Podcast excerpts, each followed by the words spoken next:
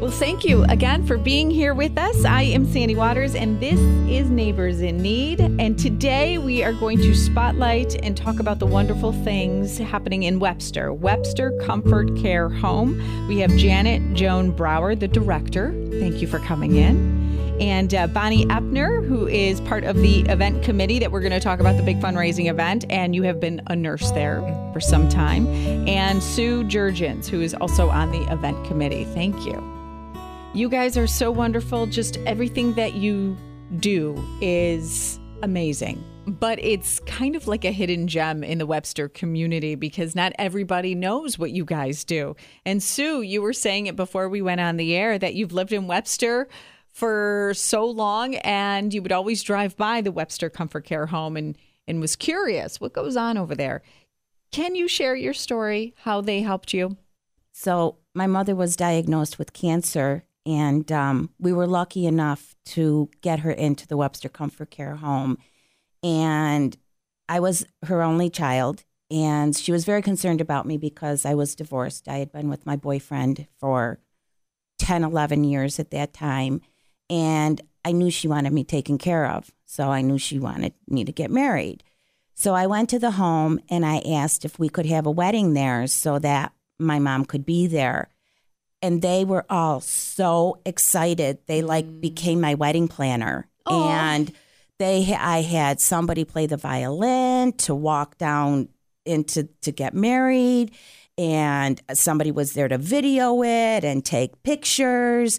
And it was so bittersweet because I didn't really have to take care of my mom. They were there to take care of her, to just let her enjoy that special day. It was beautiful. Now, was your mom staying at the home? Yes, she was. At that point? Yes. Okay. Yes. And that's what you guys do, right? You guys just make this atmosphere of comfort. We do. Yeah. We've been there since sixteen years. Yeah, sixteen years. And it, it's a home that was built by our community. Um, all the the planning, the builders, the people that worked there all volunteered their time and a lot of the material to build our home. Um, I think it only cost like an additional six thousand dollars oh, beyond wow. that. So Webster really took ownership of this, and it's really been quite the asset in our community. Um, we... People come and stay with us in the last journey of their lives. And we um, care for them, and we also care for their families, too. Um, taking care of somebody who's terminally ill can be so exhausting to the family. And when they come to our home, we have over one hundred volunteers and a staff of, I think, nine nurses, mostly per diem. And we allow the family to be family again, and we take care mm. of the physical and hopefully the emotional needs of our residents and their families. Is that part of the reason, Sue, why you didn't, you know, think about getting married because you were all your attention was was focused on mom? No, I just we just never talked about it because mm. we just been together for so long. But then I knew when her days were nearing the end, she was getting concerned mm. about me being taken care of. Just like a mom, huh? Mm-hmm. Mm-hmm. Always. That's so wonderful how you guys really just, I mean, you are, you were part of the family. Oh, really. Absolutely. Mm-hmm. I called them my angels. Oh, and you guys are. How many patients can you, or families, can you take care of at a time? We're a two-bed facility. And it, we consider ourselves a private home, so we have all the all the comforts of your like you would have at your own home. And we people come to us with a three month or less di- diagnosis, mm. so that's pretty short term. Um, in the sixteen years we've been open, we've serviced over three hundred fifty families. Wow! So. Moving it away from the hospital environment, mm-hmm, mm-hmm. and that's why, right? Yeah. More. But you can do it at your own house because you don't have the equipment and the nurses on hand. Yes. Right, and sometimes it becomes just so difficult. But we, we have two bedrooms, and there's um, a lot of space. There's living space and a kitchen, and we just open it up to the families, and we want them to treat it like their home. But they have somebody to help take care of their loved one yeah. and them too. It's really and amazing things happen there. Sometimes we get families that just gel so well and they support each other. And it's just um, almost magical sometimes what happens there. And that's what you need, though, is support. Mm-hmm. People who understand what you're going through Definitely. At that time. Mm-hmm. Yeah. And our goal is to provide the best quality of life for mm-hmm. our residents, mm-hmm. as well as supporting the families in mm-hmm. their final days. So we there's really nothing that's out of bounds to do. I mean, we've besides weddings, we've oh, a wedding. We've had we've had a miniature horse come into the house. One of our people was an equestrian when she was younger. And we have pictures of the horse laying her head right on oh. the bed next to the resident. Mm-hmm. You know, we've had, um, you know, infants who are born to families coming in and being with their uncles while they're, you know, in the bed. Mm-hmm. Um, so it's just, we try to make every possibility and wish that the family might have or the resident might want to experience before their mm-hmm. last day to happen. And it's the best part about the job is that we can make those things happen. Yeah, yeah. Do you need help on that side of things? Is there a, quote, wish list on the website where we can help out if we can? Oh, we do have wish. We have a wish list on our website. Um, it's mostly for needs of the house, like cleaning supplies, okay, you know, stamps, gift cards for groceries, you know, that kind of thing, paying a bill, uh, utility bill for three months or whatever people wish to do. Um, we are not funded by anything except private donations and our fundraisers and our events. So we don't get any medical insurance or any federal or state monies. So we function all by the graces of the community and their support through our events and Um, our our annual appeal, which is a mail campaign. Now, I've heard um, some other homes that are like yours in other communities, other surrounding towns. They have said that you have to keep it at a certain number of beds, or you don't want the you almost don't want the state to get involved because then they start to mandate what you can do. Is that exactly. true? That's true. Okay, so, so we two do, is the limit. So we do need to rely on the community to keep this going. Mm-hmm. Um, and you have a big event coming up. Um, a big fundraising event, Lift Your Spirits wine and beer tasting event. Can we talk more about that? Sure. It is Friday evening, September twenty-eighth at Artisan Works on Blossom Road. It's from seven p.m. till nine thirty p.m. Is this the first time we're doing this or is this? Oh, no. This, this is, is our, our, I want to say fourteenth. Yeah. Oh, wow. Annual. Oh, okay. okay. But we've moved to Artisan's Works, so we're hoping that people will come from all over the Rochester okay. area to come because who doesn't like to go there for an and event? And this is not just something to support if you're a part of the Webster community. Right. You're it's right. open it's to for anybody everybody. that wants to come. Yeah. We do service um, Monroe County as far as taking residents mm-hmm. from outside of Webster. Okay. So we get referrals constantly from both Webster um, agencies and from Monroe County. So if we don't have a someone from Webster that's either ready or able to come, we will take someone from anywhere else around the county. Okay. So we're, we do service across the board. Okay. As all the homes do mm-hmm. in our okay. community. Yeah. So what can we expect from the night? Well, um, it'll be a fun evening just looking at what's all, what's at Artisan's Works because we know that there's just so many visual things. to It's a visual explosion there. But we will have uh, many wines to taste. And we have five different local uh, breweries that'll be there, K two in Webster, as well as Knucklehead, Stoneyard, the filling station, and Roarbox will be supplying beers to be tasted.